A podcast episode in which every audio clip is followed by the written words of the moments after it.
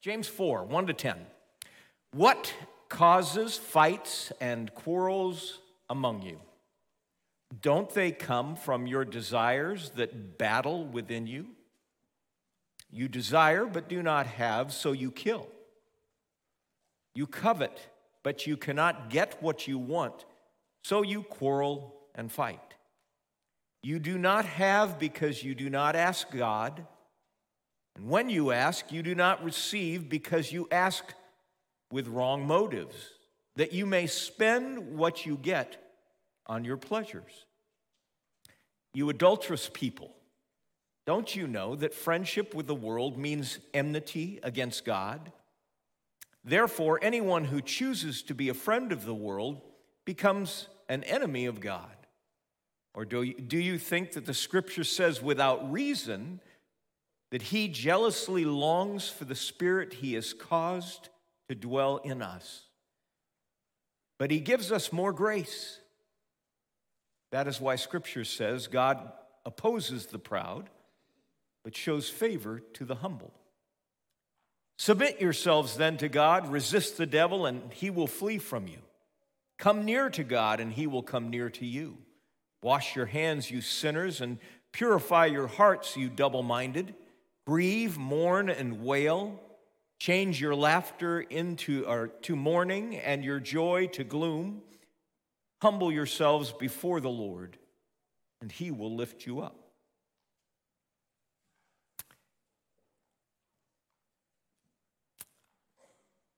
We're coming uh, into the time of Thanksgiving.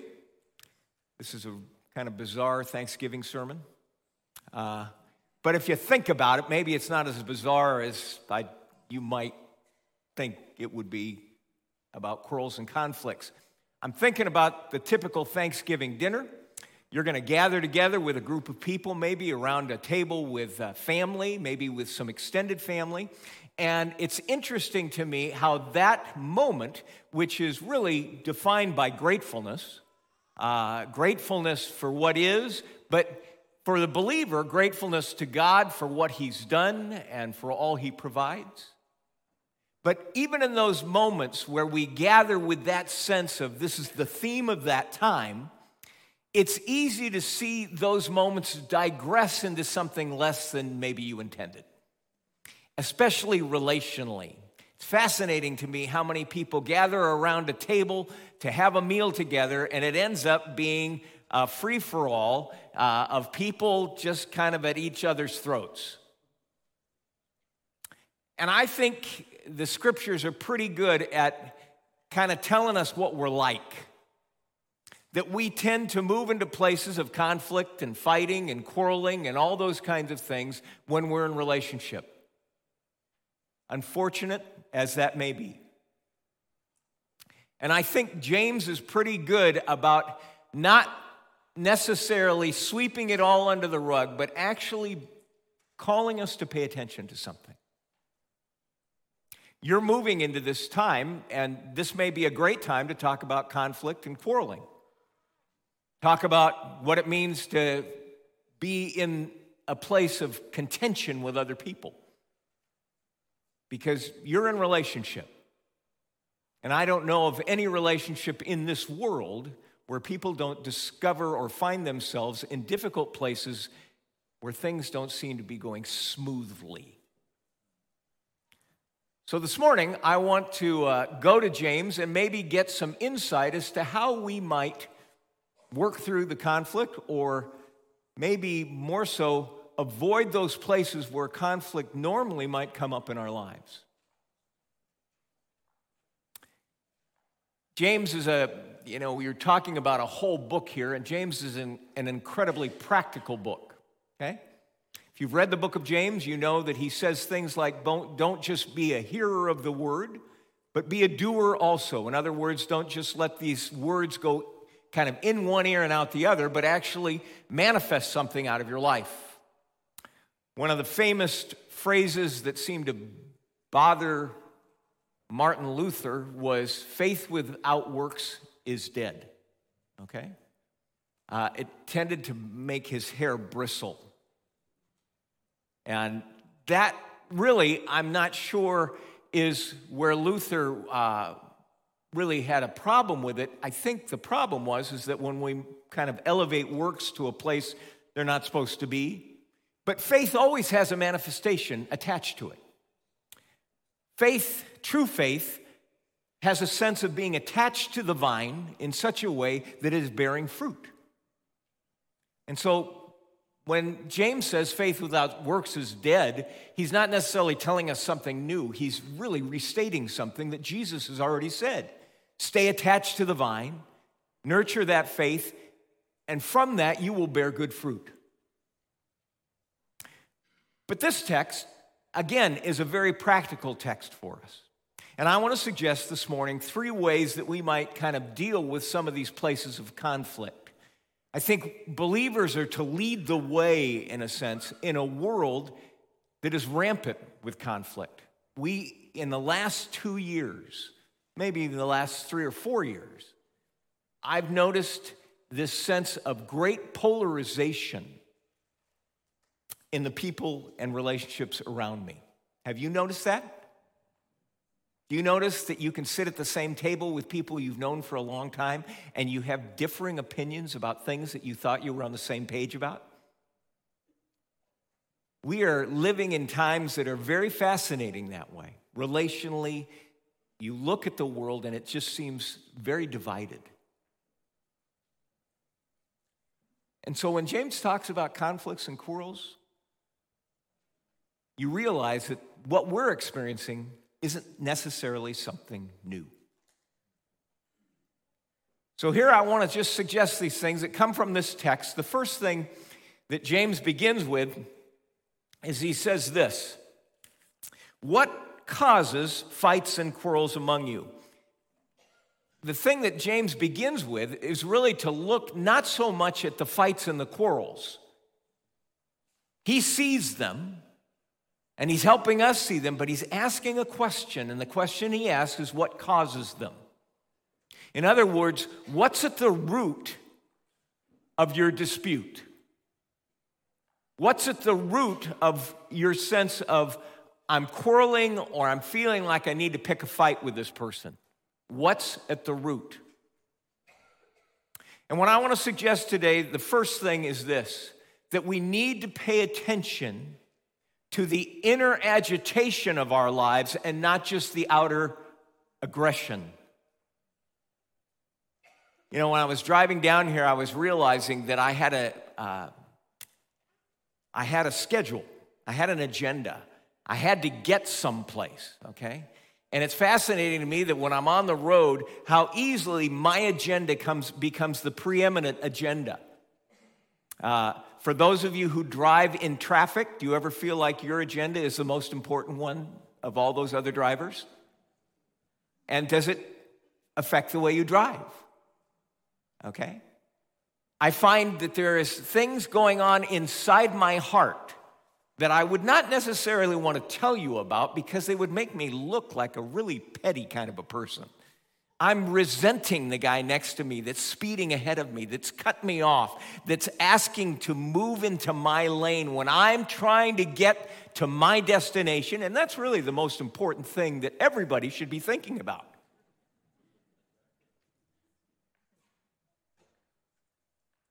I may not be visibly quarreling with this guy, but the same kinds of things are going on inside me that cause me to move into the place of aggression and fight. You ever notice in your life that you show up in a conversation and you say something and you wish you could take it back? Some of you may have done that this morning already. God bless you as you try to wheel that one back in. The thing is, we say those things, and Jesus had a really interesting thing to say about that in Matthew 12. He says, You're going to be judged by every, every careless word you say. Those tend to be the careless words we say, those things that just kind of leak out of us. That feeling that was down there, that feeling of, You've just pressed in and imposed something on me that I don't really like. And we kind of shove it down there into that interior space of our lives and think that we've somehow managed it. And then all of a sudden it kind of leaks out at that person there, and they get all that poison. You see, James is pretty sharp because he says, look, pay attention to what's going on inside you. Don't just figure you can manage manifestations. Don't just figure you can manage kind of your speech and your talk. You have to figure out what's going on inside you. And he describes the thing that's driving these quarrels and fights as hedonism. He says, the desires that are inside you. The word he uses is hedon, and it's, a, it's the word we get hedonism from. And hedonism is basically the priority of self gratification and pleasure. It's where you put your agenda above everyone else's. And what hedonism does in relationship is all of a sudden, if your agenda is the most important one, we live in a world where everyone thinks their agenda is the most important one. And so you automatically are bumping up against everybody else's agenda. Hedonism does two things relationally. One, it tends to use people to further its agenda, or it tends to remove people as obstacles to that agenda. And thus you have this sense of the fight, the quarrel that goes on. So people are either tools or obstacles. And that's far less than what God views them as. It takes away from that dignity of the Creator that invests dignity in His creation, in His humanity. It makes them less than they were intended to be. It is abuse. When we move from the standpoint of our self gratification is the highest value of life, we begin to move into the places where everyone else either is that tool that we use or that obstacle that we need to remove so that we can get our way. James picks out a couple things. He talks about you don't have, so you kill to get it. Or you covet or you're jealous of what your neighbor has, and so you try to get that. Have you ever felt yourself in a meeting or in some other situation jealous of what someone else has? I'm not talking necessarily about their possessions, I'm talking about their status, their sense of reputation, their success. And in those places, it's easy to move into the, to that sense of how do I get what they have? How do I take that and make it my own? How do I expand my territory into theirs? James wants you to be aware of what's going on inside you because it manifests itself in the places of aggression in your life, in the places that you begin to move against others as less than God intended them to be seen as. That's the first thing. This place of hedonism. Beware of that sense of self gratification. To move into some of those inner places is difficult. For some of us, we've never even been aware enough to know what's going on inside of us. You know, people say, How are you? And you say, Fine. How are you really? And you just say, I don't know. I have no clue as to what's happening inside me. This takes some work. It takes some work to be self aware and aware enough of some of the poison in your own life so you can begin to ask Jesus to come into that place and bring healing. This isn't about you trying to manage the poison, doesn't work. It's about you recognizing what's there and asking Christ the healer to begin to come and heal those places in your life. It's a place of prayer. The second thing James talks about here is he talks about being able to distinguish the friend from the foe. In verse 4, he says, You adulterous people.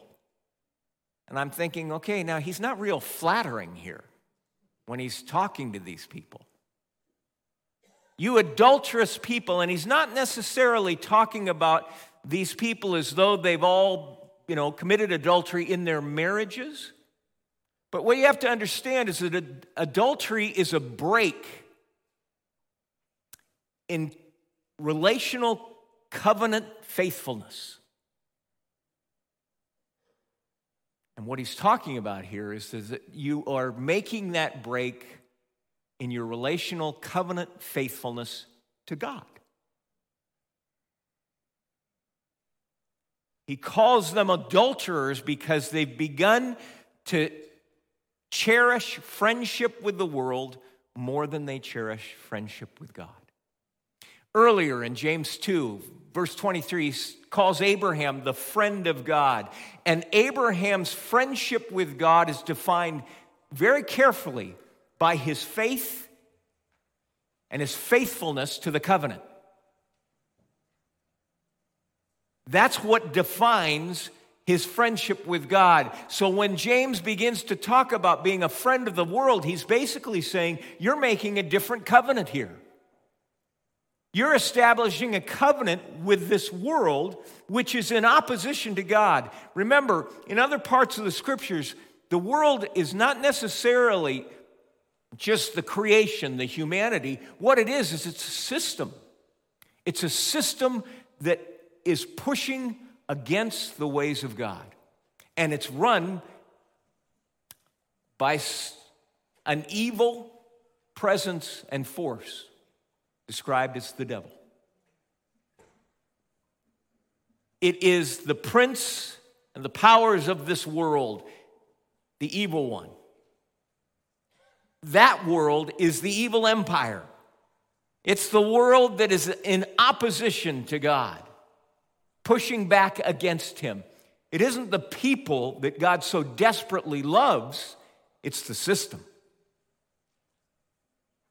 And here's the thing in that system, the evil one isn't out to help everyone, he's out to basically pull everyone in and bring them to the place that he eventually ends, which is in death.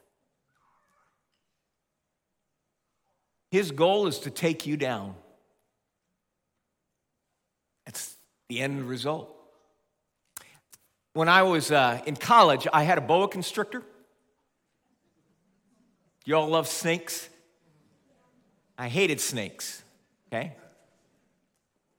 I'm still not real fond of them, but I was in Peru and I was on a missions trip, and these kids had a boa constrictor, and they decided they were going to put them in my bed when I was sleeping. You can imagine that that was a great experience. I was so excited. But I knew that when they put this thing in my bed, that if I if I reacted strongly, they would they would keep doing it for the rest of the time I was in Peru. And so I just was very casual about it, picked up the snake, and fortunately I had held the snake before, so it wasn't that big of a deal. But I decided I'd bring one back from Peru. Brought it back on the airplane, had it in a bag around my neck this is in the 70s. You couldn't do that now. when the customs person kind of was going through my bag, she asked, What's around your neck in the bag? And I said, uh, uh, It's a snake. And she said, Oh, come on. I said, No, really, it's a snake. And she said, Well, give it to me. And I said, I think you better let me open it up. And she said, No, I'll take care of it. She took the thing, opened it up, about leaped 10 feet backwards, and she said, We've never had this happen before. Yeah. I said, That's great. I've never had it happen before either. Got my snake home, and we would feed this, this snake live mice. Okay, so for those of you who have compassionate heart for Mickey Mouse, I'm sorry. We'd put the mice in this uh, terrarium kind of thing where the snake was living, and the snake would immediately just boing, you put the mouse and the mouse went nuts. He'd just go nuts. He'd be bouncing off the top of the terrarium, trying to avoid that. And the, the snake was so quick, it would just take it, swallow it, and it was over. We did this one time, though, and the snake did not eat the, the mouse immediately.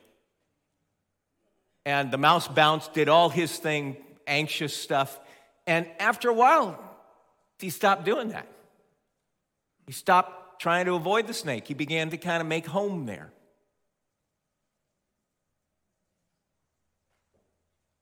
And it got comfortable for him. And then one day we came in. Mouse was not where it was, it now was a large lump inside the snake. I think sometimes we become friends of the world in such a way that we just grow comfortable with the environment. And we forget that there's a snake. And the snake really wants to eat you up. God, on the other hand, longs to see you become all you were intended to be. He put His breath in you, His spirit in you, and He is jealous for that spirit. He will not share it. If you go back to Genesis 2, where it says that God formed the man from the dust of the ground and breathed into him the breath of life, He has given you, animated your life. And now He longs for you to understand how deeply committed He is to keeping you with Him. So much so that He would send His Son into this world to find you again. God longs for you to maintain that covenant relationship with Him and not to get sucked into the comfort of the world. That basically goes back to the self gratification of hedonism. Remember what it mean, means to distinguish between the friend and the foe in this place. And the last thing that I want to talk about then. The third thing is that you would not only be able to address the inner stuff that's going on and not only distinguish between friend and foe, but that finally you would begin to really cultivate humility. And that you do that through practicing and through promise. Paul says that God gives greater grace. In the midst of all that you hear of the contention and all the stuff that's going on inside you, there is grace for you. But where does that grace come? He says, But God opposes the proud, but he gives favor or grace to the humble. You see, humility makes space for the grace of God. Things like ego, pride,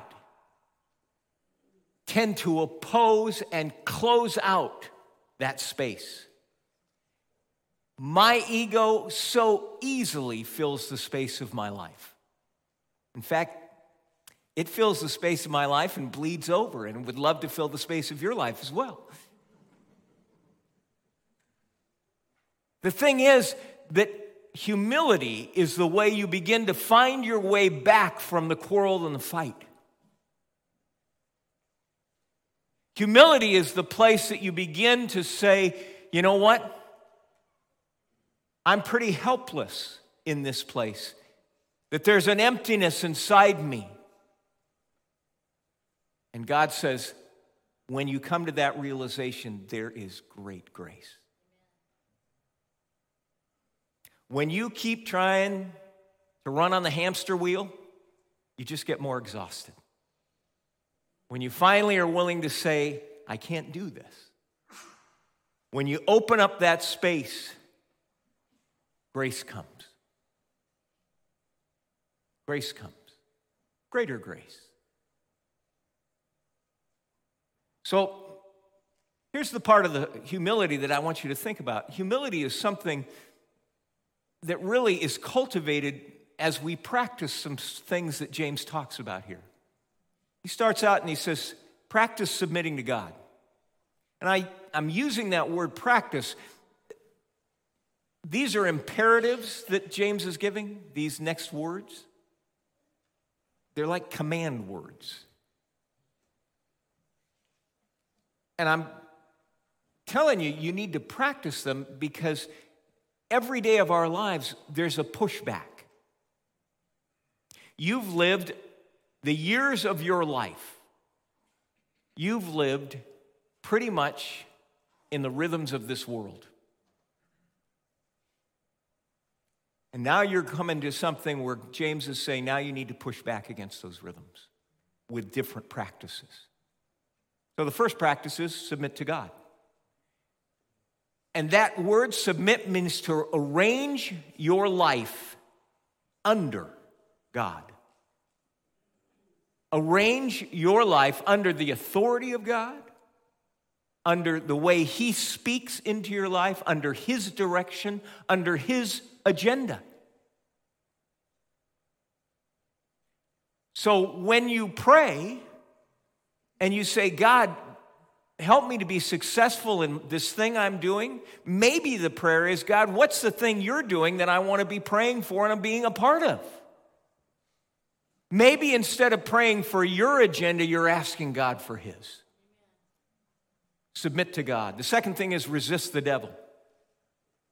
In the fourth century, there was a man named Evagrius, a believer, who uh, wrote a book. I actually have a copy of the book. Can you imagine a fourth century book on your shelf? It's not that old, it's a new copy. Evagrius wrote this book. It was called Talking Back. And what he did was he went through and he listed 500 scriptures and various temptations that the evil one might bring to you, that the devil might push at you with. And he had these scriptures lined up around these things. And when it came to resisting the devil, the place that you went was one, the cross and the resurrection. But then you did what Jesus did when he was out in the desert. You spoke back to him the scripture and prayer in that place.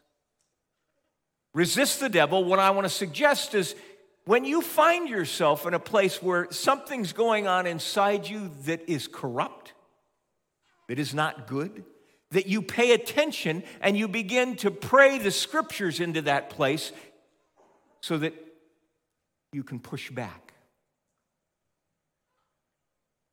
Resist the devil and then draw near to God. Draw near to God. That whole idea, the word draw, draw near, is a word of intimacy. And what James is saying is you need to move into the place of closeness and vulnerability with God. And know that as you do that, He longs to come near to you. That He's given you access into the very throne room of the King. Come near. Draw near to God. And then He says, Wash your hands, you sinners and purify your hearts, you double minded. In many ways, he's talking about the things that are external to us, the things that we do with our hands, and then the things that are going on in our hearts. And you notice that he uses the phrase with the heart, that it's double minded. In other words, it's trying to do many things as opposed to the one thing. It's trying to give its attention and its affections to more than one thing. It is double or divided. Purity in the scriptures always has to do with something being integrated together as a whole. It is the removal of that which is not of God so that all of God might be available. So in our hearts, when you are in the crucible of life, oftentimes you begin to see surface all the impurities. Notice that quarrels and conflict typically end up happening when you're in a tension point, when something difficult's happening. You tend to be a little more snappy at that person that's sitting next to you. You tend to maybe say those things that you wouldn't normally say, but all of a sudden the crucible and it, all those impurities are coming out. James is saying, purify your heart. That means where you begin to see the impurities, the attachments that are not God, you need to detach from those things. And then he says, grieve, mourn, and wail. Those were all things that went along with repentance. They're all things that went along with the awareness that I am a human being that is sinful, broken. And rather than just playing into my pleasures and trying to avoid the reality of my sin, I need to look at that and turn from those places of my sin and repentance. And then the last practice is the summary practice. He says, Humble yourselves. Humble yourselves before God, and He will lift you up. Practices submit to God, resist the devil, draw near to God, wash your hands, purify your hearts, grieve and mourn in repentance, and then humble yourself. But then he fuels that practice with three promises. He says, Resist the devil, and he will flee from you. Just know that you've got weapons that are spiritual weapons to fight with that will push the devil back every time if you use them. Secondly, draw near to God, he'll draw near to you. This is not a journey that God doesn't want you to find him in. He longs that you will find him. He will show up. He will come to you. And the last one is humble yourselves, and he will lift you up. It is so easy in the world that we live in to feel somehow marginalized or dismissed to feel the insecurities of having to try to insert yourself and assert yourself in situations so you will be noticed. And you may not want to let on that you're doing that, but all of us have this sense of, I don't want to go unrecognized. And so oftentimes what we do is we try to control that. We try by our strength to do something. And what James says here is humble yourself. Humble yourself and let God lift you up. That word humble means to stoop low as though you're going under something. Stoop low that God would raise you up. As you move into this time of Thanksgiving, I hope you'd be incredibly thankful to a God that provides and cares for you. But that you'd also realize that in the midst of relationship, the potential for conflict is great, but the grace of God is greater still. Let me pray for us. Thanks, Lord Jesus, for this time and for your love and the fact that there is no issue going on inside of us that you cannot address in a healing and restorative way. And as you restore us inside, may you restore our relational connections. In these places where there is great polarization, opposition, Lord, would you begin to help us to be peacemakers because of your goodness? And we pray this in the name of the Father, and the Son, and the Holy Spirit. Amen.